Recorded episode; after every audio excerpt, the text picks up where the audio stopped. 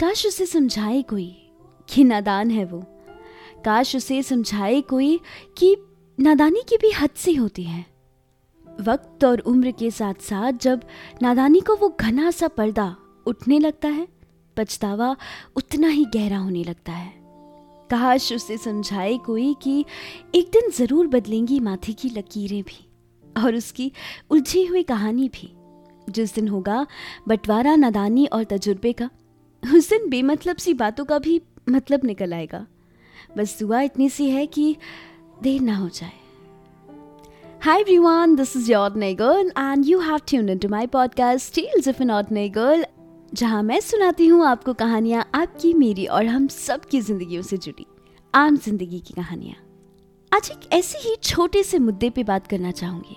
एक छोटा सा किस्सा सुनाना चाहूँगी एक आम लड़की की नादानी पर आधारित। तो अक्सर ऐसा होता है कि मैं और मेरी रूममेट निकिता, हम पूरे दिन काम करके थक के जब घर वापस आते हैं तो डिनर ज़रूर साथ में करते हैं और पूरे दिन की बातें शेयर करते हैं। तो ऐसे ही बात करते करते परसों की बात है we were having our dinner and she suddenly said Sindhu, पता है आज क्या हुआ?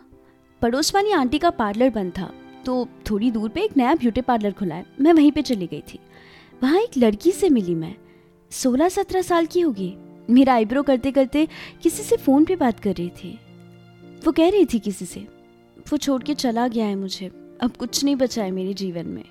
जीने का मन ही नहीं करता। बहुत प्यार करती हूँ मैं उससे। पता नहीं अब अब क्या करूँगी। कोई नहीं है मेरा उसके अलावा। ऐसा कह के रोते रोते फ़ोन काट दिया। बहुत खोई सी थी। अलग ही दुनिया में थी मानो। निकिता से रहा नहीं गया और उसने उसको पूछ डाला। तुम ज़रा पानी वगैरह पी लो, आराम से शांत हो जाओ। बाद में कर देना आईब्रो। वैसे हुआ क्या है तुम्हें? ऐसे मरने मराने की बातें क्यों कर रही हो? ऐसा कह के निकिता ने बात छेड़ने की कोशिश की। रोते रोते सिसकियाँ लेते हुए उसने कहा, रीत रीत नाम है मेरा। मैं किसी से बहुत प्यार करती हूँ। उसके भरोसे अपना सब कुछ छोड़ के भाग आई यहाँ पे। हमारा कुछ झगड़ा हुआ और वो मुझे छोड़ के दूसरे शहर भाग गया। अब यहाँ अकेली कैसे रहूँगी, क्या करूँगी, कुछ पता नहीं। वो तो इस पार्लर में जॉब करती हूँ तो थोड़े बहुत पैसे मिल जाते हैं और गुजारा हो जाता है। पर अब उसके बिना जीने का मन नहीं करता बिल्कुल भी। निकिता ने उसके हाथ पे प्लेट से बने कुछ काटने कटाने के निशान से देखे और हैरानी के साथ उससे पूछा, क्या उम्र है तुम्हारी? सोलह साल, कहा उसने। और घर वाले कहाँ रहते हैं तुम्हारे? ऐसा पूछ के निकिता शांत रह गई। पापा तीन साल पहले गुजर गए। माँ और छोटी बहन है। जब मेरे बॉयफ्रेंड का पता चला तो माँ ने कहा, या तो उसको छोड़ दे, वरना घर छोड़ दे। मैं उससे इतना प्यार करती थी कि घर ही छोड़ दिया मैंने और यहाँ आ गई उसके साथ। निकिता ने वापस ताजुब होकर उससे पूछा, और पढ़ाई का क्या? पढ़ाई करती हो तुम? ऐसा कह के निकिता बस उसे एक टक देखे जा रही थी। पढ़ाई का क्या करना, दीदी? कब से छोड़ दी? दसवीं बीच में ही छोड़ दी थी मैंने। इसके साथ भाग के आ गई थी ना? तो बस, उसके बाद पढ़ाई की ही नहीं। बस, उसका प्यार चाहिए और उसके साथ रहना है और कुछ नहीं चाहिए मुझे। ये पार्लर के थोड़े बहुत काम सीख लिए हैं मैंने। इससे गुजारा हो जाता है। वैसे भी, उसने भी तो अपनी पढ़ाई छोड़ दी है। तो मैं पढ़ के क्या कर लूँगी? बस, काश वो वापस आ जाए। मुझे और कुछ नहीं चाहिए। छोटा सा झगड़ा हुआ और मुझे छोड़ के दूसरे शहर चला गया। फ़ोन भी स्विच ऑफ़ कर दिया और जाने के पहले ब्रेकअप करके चला गया मुझसे। मुझे पता है वो वापस आएगा। मैं वेट कर लूँगी उसका। मुझे उससे शादी करनी है, पर नहीं आया तो पता नहीं क्या कर बैठूँगी। ऐसा कह के वो वापस रोने लगी। निकिता हैरानी से बस उस सोलह साल की बच्ची को देखे जा रही थी। वो उसे समझाना चाहती थी कि ये प्यार नहीं नादानी का पर्दा है जो उसके दिलो दिमाग पे ढका हुआ है। निकिता ने लंबी सांस ली और रीत को बहुत समझाने की कोशिश की कि वो जो कर रही है बहुत गलत है। सबसे पहले तो इतनी छोटी सी उम्र में अपनी बेसहारा माँ और बहन को छोड़ के घर से भाग जाना, उनसे सारे रिश्ते नाते तोड़ देना, अपनी पढ़ाई को बीच में छोड़ देना, कल के मिले किसी लड़के के भरोसे अपना सब कुछ छोड़ छाड़ के बिना किसी की परवाह किए, खुद की तक परवाह किए, बिना सब कुछ छोड़ छाड़ के ऐसे चले आना किस हद तक सही है? आगे का क्या, उससे पता नहीं। बस प्यार की रट लगाए बैठी थी। वो लड़का उसके लिए सब कुछ था।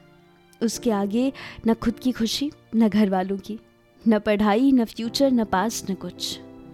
किसी से प्यार करना गलत बात नहीं है, लेकिन उस प्यार में खुद को और अपनों को बर्बाद कर देना, ये गलत है। गलती रीत की नहीं है। गलती उसकी उम्र की है। इस उम्र को कमिंग ऑफ़ एज कहा जाता है, जहाँ शायद आपको सही और गलत का फ़र्क नहीं समझ आता। पर ऐसा नहीं है। एक बार आराम से सोचो, चीज़ों को परखो तो सब समझ आने लग जाता है। ऐसे जल्दबाजी में डिसीशंस लेके सही गलत ना जानते हुए कुछ भी कर बैठना सही नहीं है। हर चीज़ की एक उम्र होती है। माना ये उम्र नादानी की है, लेकिन इतनी नादानी भी सही नहीं कि जब उस नादानी की समझ होने लगे तो पछतावा हो। निकिता ने बहुत कोशिश की उसे समझाने की, क्योंकि जो फासला उन दोनों की उम्र में है, उस फासले के चलते निकिता को तो समझ आ रहा था कि वो अपनी ज़िंदगी का सिर्फ़ मज़ाक बना रही है। लेकिन रीत, उसे अभी भी सिर्फ़ यही लग रहा था कि पूरी दुनिया एक तरफ़ और मेरा प्यार एक तरफ़, जो शायद असल में प्यार नहीं नादानी है। और शायद आज नहीं तो कल। ये नादानी का पर्दा जब उठेगा तो रीत को भी ये बात समझ आएगी, पर बस देर ना हो जाए। हाँ हम कोई नहीं होते हैं सही और गलत को जज करने वाले, लेकिन हर नादानी सही नहीं होती है। जिस जगह अभी रीत है, वो एकदम सही है उसके लिए। पर उससे दस साल आगे जहाँ हम खड़े हैं, हमारे लिए वो गलत है।